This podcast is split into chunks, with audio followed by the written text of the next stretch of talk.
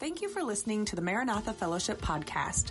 We hope this message will inspire, challenge, and encourage you to grow closer to Christ. If you're in the Anchorage area, we invite you to be our guest during our morning Sunday worship service at 11 a.m. For directions, or if you would like more information about us, please visit akmaranatha.com.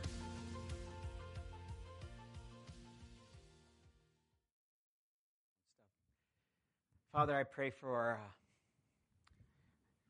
for this evening, Lord, that you would help me. Just give me the words, give me the heart, give me the spirit, uh, direct and guide, and just let us um, remember we're one in the spirit, one with Lord Jesus Christ. And I thank you for that in Jesus' name.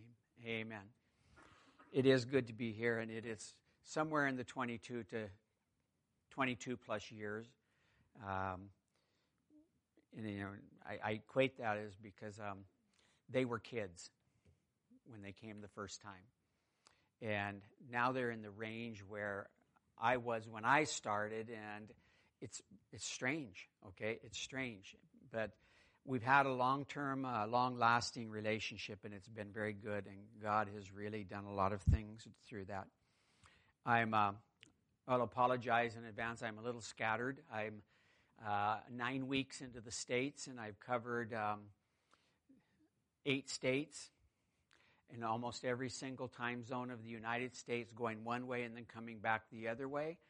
And um, I'm towards the end of um, trying to cover ministries with all of our supporting ministries.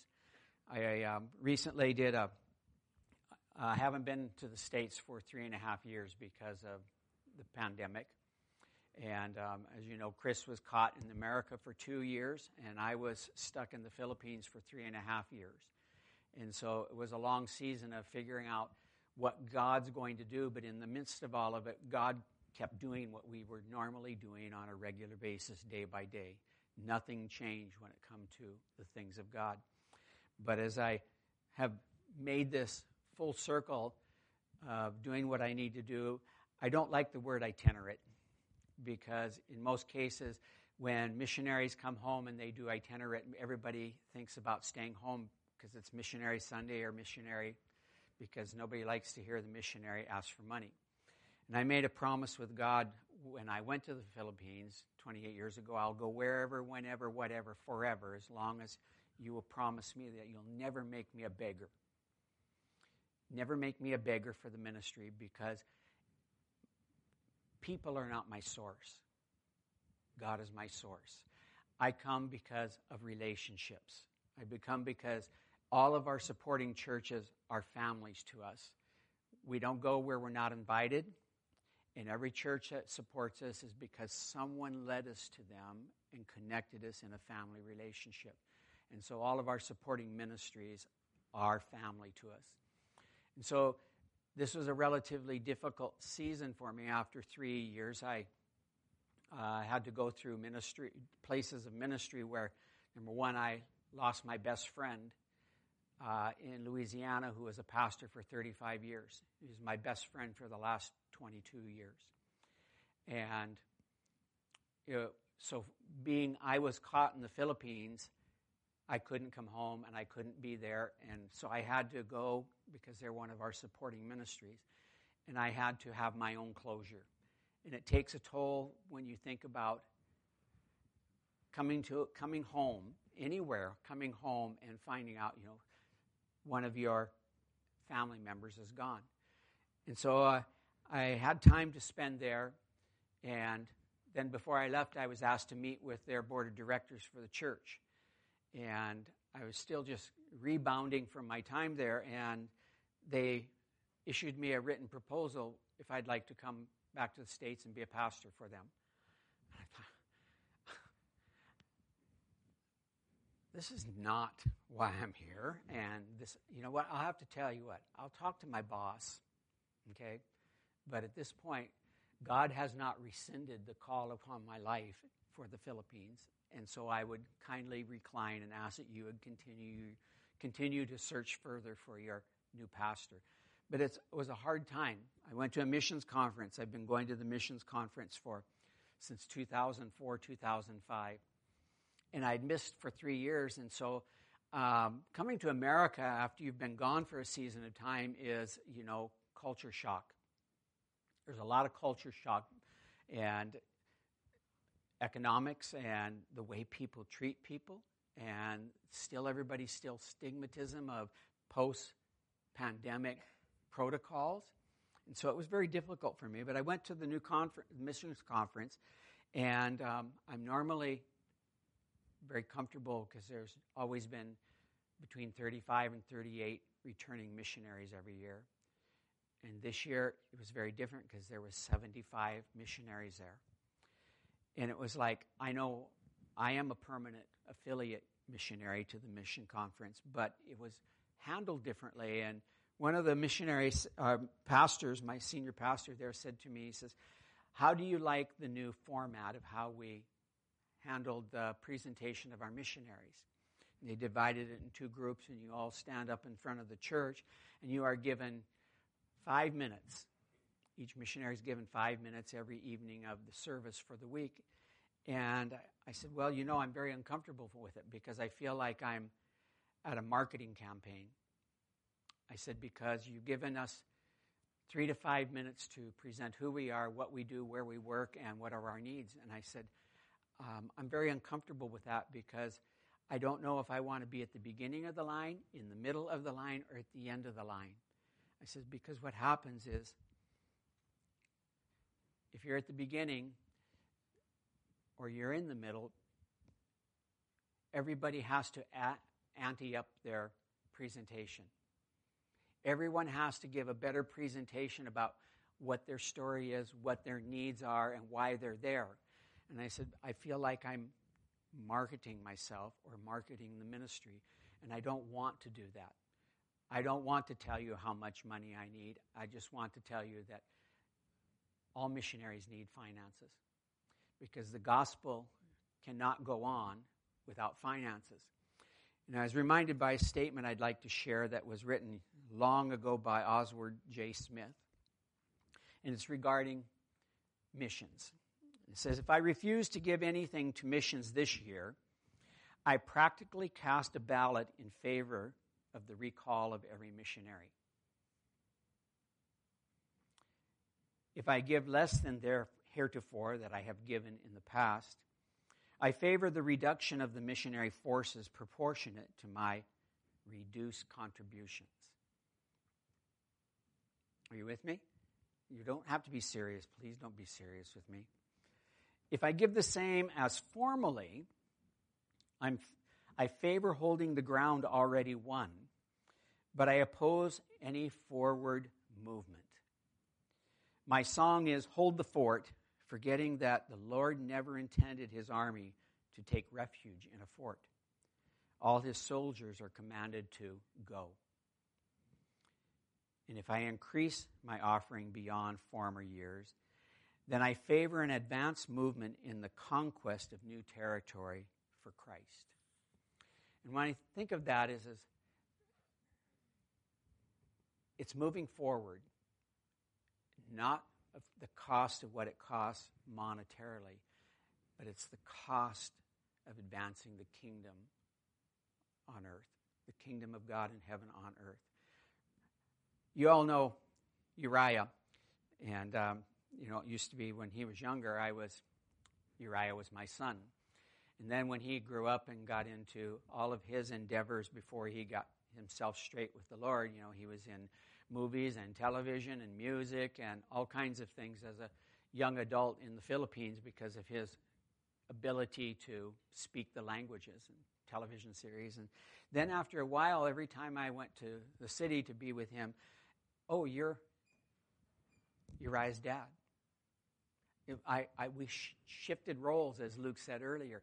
And so now, you, you know, Raya and I, I had to go to a couple of places where Raya had already done ministry. And I said, hey, people, please um, don't expect something from me that equates to Uriah because I don't have the energy and I don't have the giftings as Uriah. And uh, of course, you know, I don't have the hair. But if you've seen any recent postings of Raya, um, I have the hair and he doesn't now. You know, one of his men in ministry said to him, Oh, Raya, Pastor Raya, you are a very wealthy man. He says, Why is that? He says, Because you own a runway. Because he was losing his hair there and he cut off all of his dreadlocks. And so he's, you know, he's white snowcap. So then after he cut off the dreadlocks, the other one of the other men in his missionary team says to him, Uncle Rye or Pastor Rye, you are more than a rich man. Why? He says, You're very wealthy. Why? He says, Because you own the airport. So I can't compete with Raya, and I don't have a heart to compete with Raya, but I will say this. He gets all of his, mu- his musical ability from his mother, but he gets his tenacity for preaching Jesus, I believe, from me, because we love to go and preach Jesus. We love to go share. And so I was thinking that I'd like to probably say um, my message or what I would say is, is, what is your story? Okay? We all have a story, amen? And everybody's story is different. And everyone's story is just as great as the last story, okay?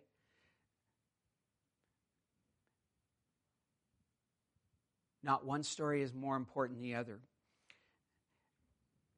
In Psalm 27, verse 1 through 3, it says, Though a host encamp against me, my heart will not fear. The war arise against me. In spite of this, I shall be confident. I will be confident in what God is doing in our lives. I realized that um, I was kind of emotionally and spiritually tired. I tried to figure out what I was doing this today, and my heart and my spirit was all over the place because I was in constant communication with my three children because of um, the health condition of my wife. And each of them have questions to ask, and each of them have concerns. And are we doing the right thing? Are we not doing enough? Should I be out traveling? Should I be there? And I'm, I'm just simply saying, you know, if God desires me to be there, I'll be there in 24 hours. If not, God will make a way and keep things just the way we're going. I'll hold on to my schedule.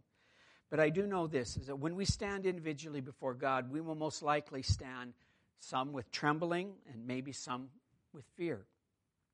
So many things might be running through our minds when we stand before God. What will God say to me? I always ask that. Will He have found us faithful and say, Well done and good faithful servant? Or will He say, We fell short? God won't ask us what we ask us what we've accomplished in our life. The accomplishments are not the, the necessity of what I do and why I do it. Our life shall be the answer to that without us having to amplify all the things that may have we may have done that will make us seem good. But in reality, God has seen all things. God is well aware of all the things. God will ask us one question. And that is the same question he'll ask everyone who calls Jesus Lord. He'll say, What have you done with the gift that I have given you? I've been in the mission field 28 years, and every day I've shared the gift that God gave with me. Not every day did somebody accept the gift, but every day I made sure I shared the gift with at least one person. And sometimes I'll share that gift with that person again the next time I see him and the next time I see him. And I won't stop sharing that gift until he does no, no longer come around me or until he does surrender his life to Jesus. From my personal perspective, what we have done with the gift becomes the story of our success, not only as Christians, but also as a ministry.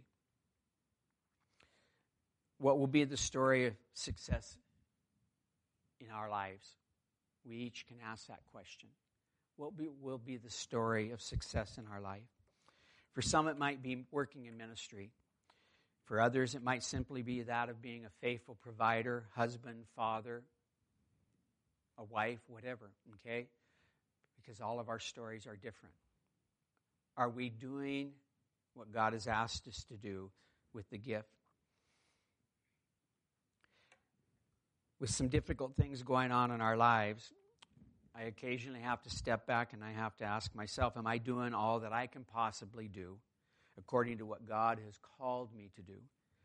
And the same question I think He'll ask of any of us. I've been asked in the past 28 years, What is the story of success in the ministry for 28 years? What is the story of your success in ministry? It's also the same matter that is in the story of my 48 years of being a Christian. I tell people, you know, uh, every March comes around and I have a new birthday, and this year I said I'm 48 years old, and everybody stopped and looked at me, and I, some of them were thinking, how can you be 48 years old? I said, don't judge me by what I look like. I have to look at myself in the mirror every day. I know what I look like. I said, but I'm 48 years old in Christ Jesus. 48 years ago, I gave my life to the Lord. And I haven't stopped and I haven't looked back since. And I have the same tenacity and the same uh, excitement about Jesus as I did when I went to the mission field at 40. Yeah, how old is he now? Well, I'm 68 last week. 68, but I still feel like 40. I still work as hard though I work slower, but I'm still on fire and I'm excited. Why? It's because Jesus is alive. I understand that God is on the throne. Jesus is alive and the devil's been defeated. Okay? And that's where I am. I can do what I do because I have been dedicated to what God has called me to do in my life. It's the name of Jesus. Okay? Invoking the name of Jesus on everything. When I began my walk with Jesus, I told myself this is not a life, uh, uh, not a lifestyle. It must be my life. It's not a lifestyle, it's my life.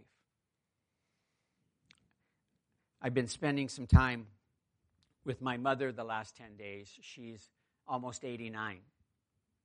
And I asked her, I said, Do you remember when I was 18 years old and um, I became a Christian.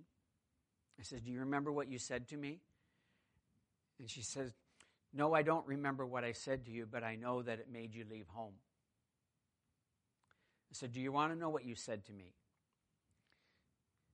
She said, Yes. I said, When I became a born again Christian, you said to me, If you want to be a Jesus freak, that's fine. Take your things and leave my house. Well, I loved my mother when I was 18. I was just about to finish high school. I honored her, and so I took my things and I left home. And as I left, she said, uh, You know, when you get hungry, you'll be back. I never got hungry. She said, When you get lonely, you'll be back. I never got lonely. When it gets cold and it's snowing, you'll be back. I never got cold.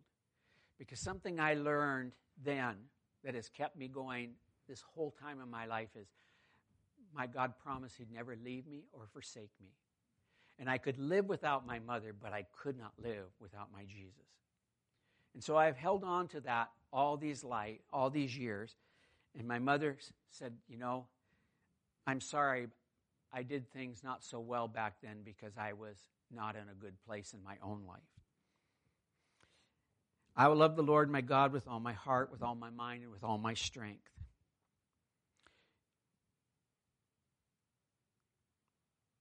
The joy of the Lord is my strength, as Nehemiah 8:10 says. The joy of the Lord is my strength. King David said in Psalm 43 4, God is my exceeding joy.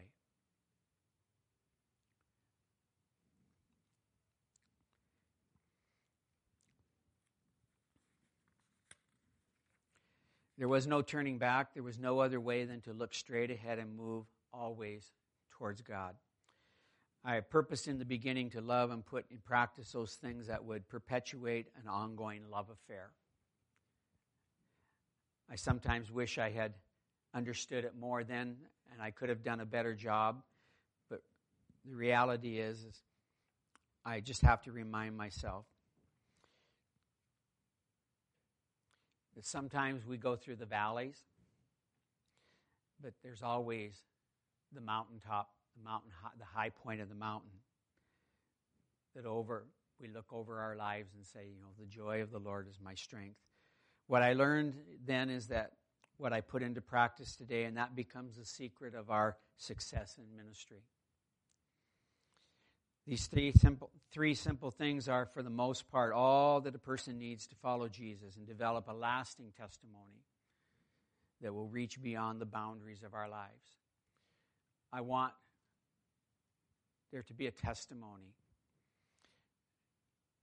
that I serve the Lord with all my heart, with all my soul, and all my strength all the days of my life. That's all I want to be remembered by. So, what I had to learn was to make sure if we're going to make this work as a, as a missionary, was to learn how to know and hear the voice of God. Okay? Um, going to the mission field, going to a country where I didn't speak a language, I knew nothing about the Philippine culture because I visited two weeks. Eight months later, I took my family and threw them into the mission field. And when I got there and got on a remote island where nobody wanted to live because it was the typhoon capital of the Philippines, I realized I don't know what to do. I don't know how to be a missionary. I do not know what to do. And I cried out to God, Lord, I don't know what to do. I have no idea what to do here. Spiritual father in that time said to me, Go find one man. Go find one young man and reproduce yourself in that one young man. Okay? And when you've done that, then you will reproduce others. And I adopted a young man, became my, my right arm, 28 years, he's still with me. Okay? But in those years, we understood the most important thing for us was to know the voice of God. That was something we had to train ourselves to do. We need to be in an active relationship with Jesus, and we need to be empowered by His Holy Spirit. And so we purpose that every day. He was a young man. He had about 30% English understanding when he came. So I got him a Bible exactly as mine, and we spent two or three hours every day. He would read a paragraph, I would read a paragraph, but it was in English. He learned to speak English effectively based upon the influence of living with an English man. I reproduced myself the best I could in him. And we learned how to listen to the voice of the Lord. Because if we're not listening to his voice, we'll be listening to, listening to some other voices. And some of those voices may not be speaking things that are to our greatest interest. Next thing was to learn how to discern the voice of God above all other voices. Amen. There's a lot of voices out there. Amen. Okay. There are so many voices, and most of them are voice are not voices of good sources. And then it was to learn how to obey the voice of God. You can hear it, you can learn it's the voice of God, but it's a matter of obeying the voice of God. And this was possibly the most difficult step to follow. We are true ancestors of the early Israelites, and even when things were going, were going well for them, they often forgot just how good God is. Amen? Forgot how good God was.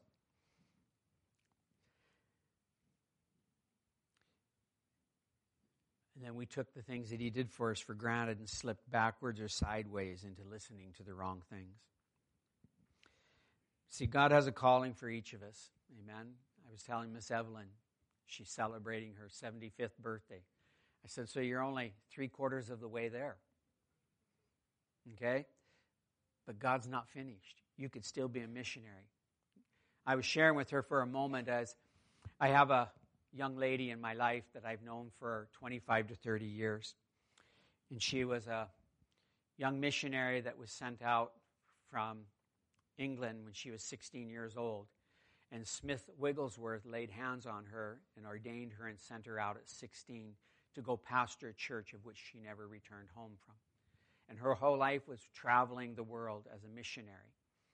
And I met her, and she was older but still very young in her spirit. And I became very attached to her because she had so much wisdom, and I loved to sit by and listen to her as she spoke in her true English dialect, and it was very, very good. She lives up in Abbotsford, BC. And I went to visit her a number of years ago in her home, and Uriah and I went there and had a delightful time with her.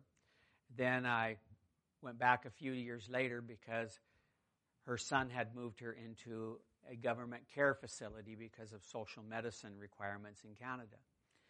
And when I went to see her, she said, I am so, so disappointed here because I cannot preach like I used to preach. They won't let me preach. She said, if I was just a little younger, you could adopt me and take me home to the Philippines. Well, she was 100 years old. Then I called before pandemic to find out was she still alive? You know, I, I hadn't can't communicate with her because she couldn't hear no more, but I wanted to know, was she still alive? Well, that was when she was 105. And I hadn't called for a long time, and I've, I was apprehensive to call. I wanted to know not if she was alive, but when did she pass so I could update my records and let all the churches who were associated to her know. You know, let them know that this lady lived her whole life.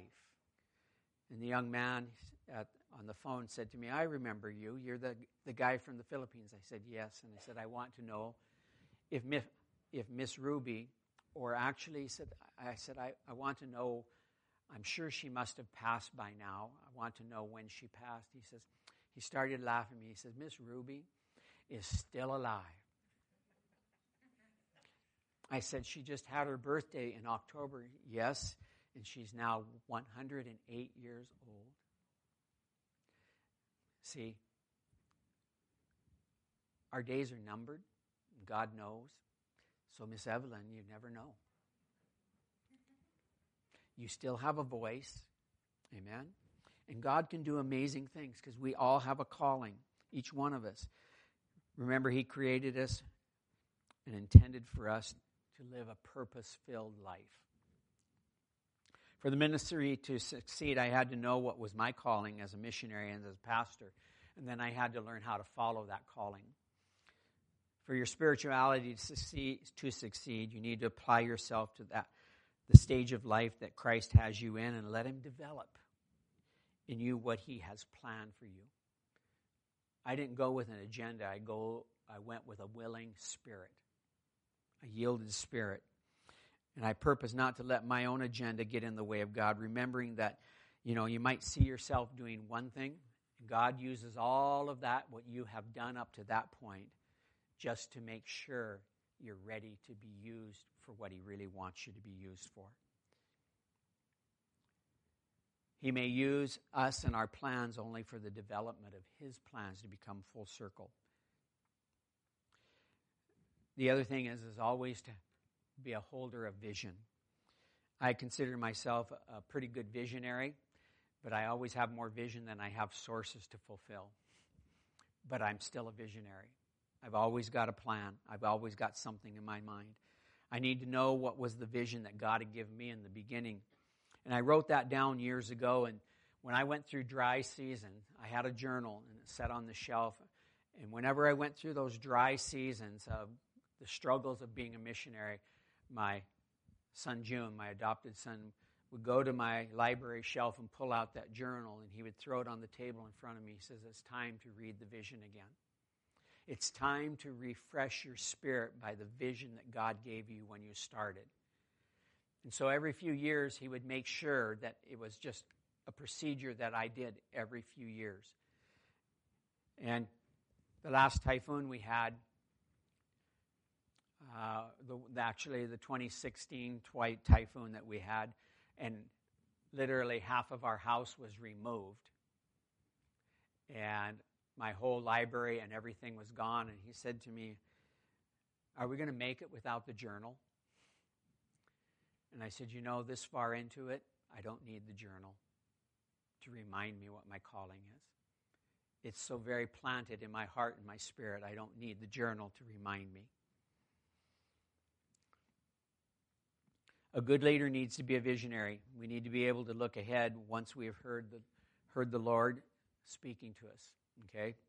We need to look ahead so we can see where it is that God is taking us, not only just personally, but also as a church, as a mission. So for now, the time and the place where God took, took over, this is the time and the place where God took over, and I gave up being Lord of my own life. Literally saying, It's not my will, but your will be done. And so in 28 years, we've been through seven of the worst recorded typhoons of the country. And five times we've lost almost everything. And five times God provided what we needed to keep going. Because I used to argue with God in the early typhoons how many times was, must we rebuild? Because we'd build churches, we'd build houses, and it would all be taken away. God, how, how many times must I rebuild? And God said, You have never rebuilt. You have always been just building. He says, You've always been building. And it's not the structures, but it's the foundation of faith and the people that live here. I remember in the very first typhoon that I experienced there, and it was pretty devastating to me, and that was a baby compared to what we've experienced since. And I went out to our small churches in the jungle villages, and the people were so happy to see me, and they said, um, How long are you staying? I said, Well, I'm here all day. I'm here to help you recover. I'm here to do whatever I can to help you. But every time another person, Brother Rob, it's so good to see you. Are you okay? yeah, yeah. How long are you staying? And it took me all day long before finally one of the young men explained to me what they were asking. What they were asking is, when are you leaving? Because all the missionaries in the past left days after their typhoon hit. And I thought, oh my goodness. How could you ever leave? How could you ever be the, the encouragement to show these people how to finish the race? My purpose, I would never leave. A little elderly lady in the church came up to me after the storm and she, I said to her, um, Mama Guti, her name Guti, I want to know in spite of what we have gone through, and you are out there on those mountainsides salvaging things that might remain from your house. And I knew she had lost a son in a typhoon years earlier. And she got up close and took me by the shirt, and she says, Brother Rob, you have a choice. You can choose to live anywhere in the world you want to. I don't have that choice. She says, The only choice I have is I can choose to do this with joy or I can be angry. She changed my life. She changed my life because if she could do this and the joy of the Lord was her strength, I purpose that the joy of the Lord would always be my strength. God called us to teach the good news of Jesus and what he has done for us. That was to bring people out of the dark and into the light and teach them how to stay in the light. But you see, people living in the dark love the dark more than they like the light. And sometimes it's not easy, but we still work at bringing people into the light. God called us to be different in our style of ministry. We don't look like other churches, and we don't do church like other churches.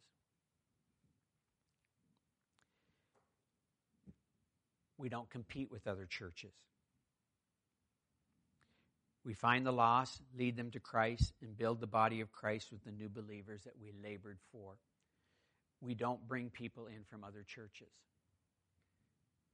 We try not to let whatever reason they had for leaving another church become possible contamination within our own body of Christ.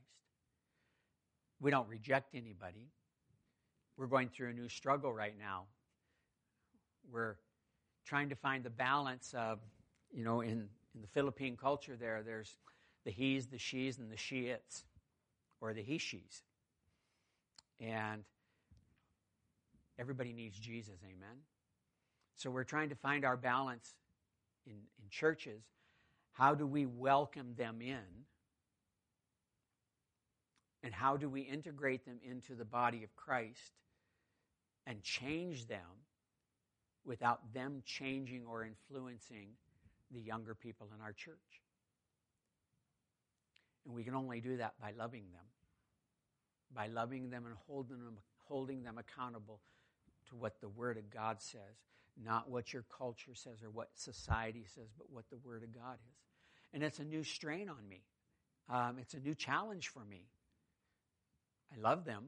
I don't love what they're doing. I don't love who they're portraying to be, but their influence in that culture, just like much of what's being influenced in the culture of North America.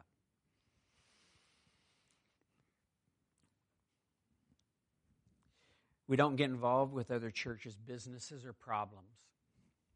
We don't listen to gossip and we don't participate in church politics. We have a mission that we've been called to, and that's all we can do well for the glory of the Lord. It's called minding our own business, so to speak. It's minding our own business. Okay? God's never, also, God's never told, uh, told me never forget our failures. And we've had a lot of failures. I had a lot to learn about being a missionary. I've had some failures.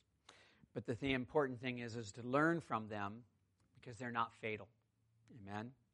They are intentional for the purpose of learning how to do what God has called us to do, doing it better. Amen? God has been wonderful in overlooking the failures and bringing us to a new level. Never focus on where we have come from, but look back to where we are, uh, or, but look to where we're going. Amen. Look where we're going. There's still much ahead to do.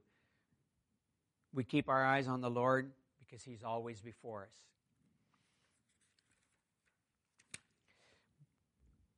Build a good ministry team. That's been the most difficult thing, but as you will find out on the front counter, there are some little magnet cards that you're welcome to take.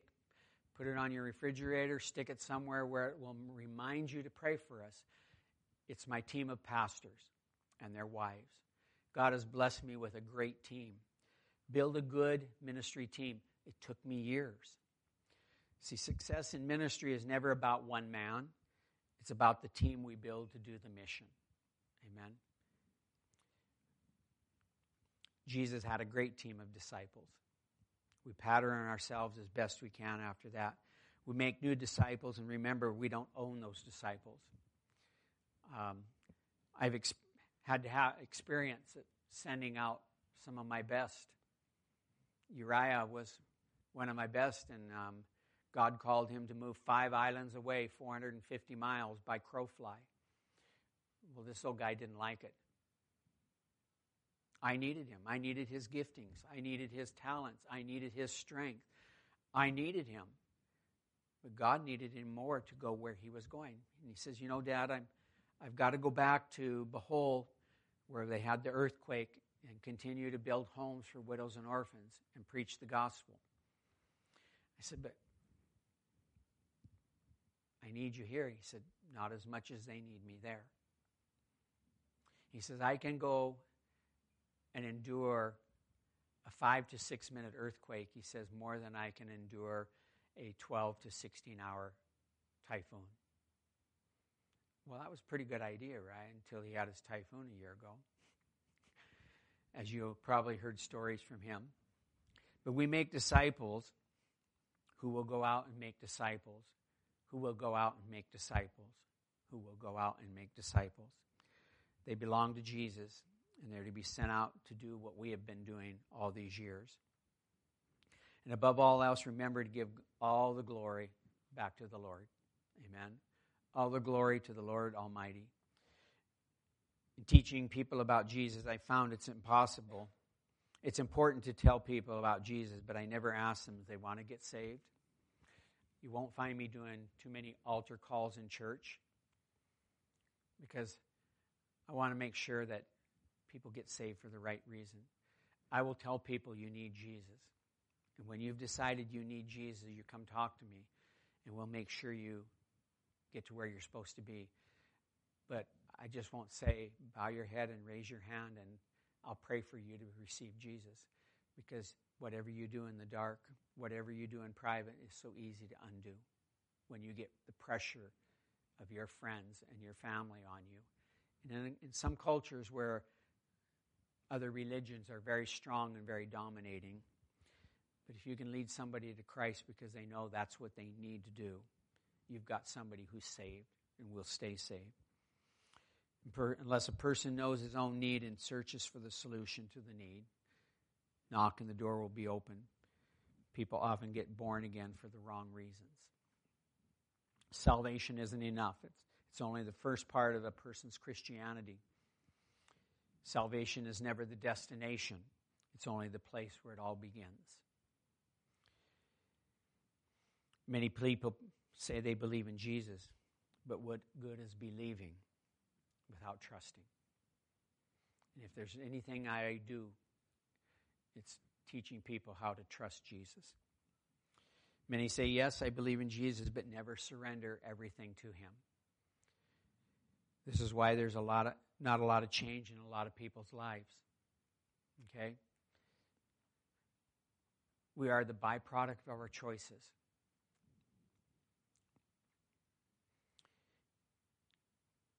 If you can't say you belong to Jesus when you've never let go of your own life, if you never let go of your own life, He cannot transform you into what He wants you to be. And I had to learn that. And I teach that. So salvation is more about the total surrender of everything you are and everything you have and everything you ever hoped to be. And I am truly who I am by the grace of God. We are who, we are, who we are as a ministry, Touch of Grace Ministries Philippines.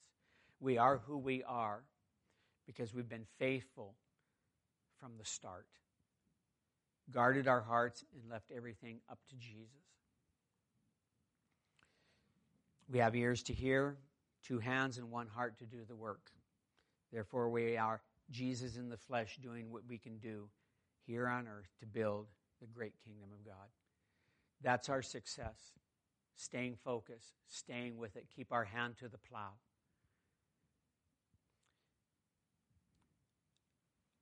I've always said we want to be careful. It's very easy to be to have become better at being church, but worse at seeing his kingdom come. We need to be more than just better at churching. We really need to be seeing the kingdom of God come in the lives of people. I'm grateful for what God has done in our ministry. I have a lot of vision. God has really blessed us this last year. We've had the opportunity of working with Samaritan's Purse International after our big typhoon in 2020. And then I had the opportunity to help Uriah also because Samaritan's Purse contacted me that they wanted to help Uriah and Bohol last year with their typhoon. And so we have been blessed to be able to partnership with such a great Christian humanitarian ministry. And God poured out multiple blessings on us because we have given ourselves to the ministry. And I know that I teach my church, I'm telling the church all the time the best is yet to come. The best is yet to come. We're going through some struggles in our family, but we're staying focused the best we can on what God has at hand.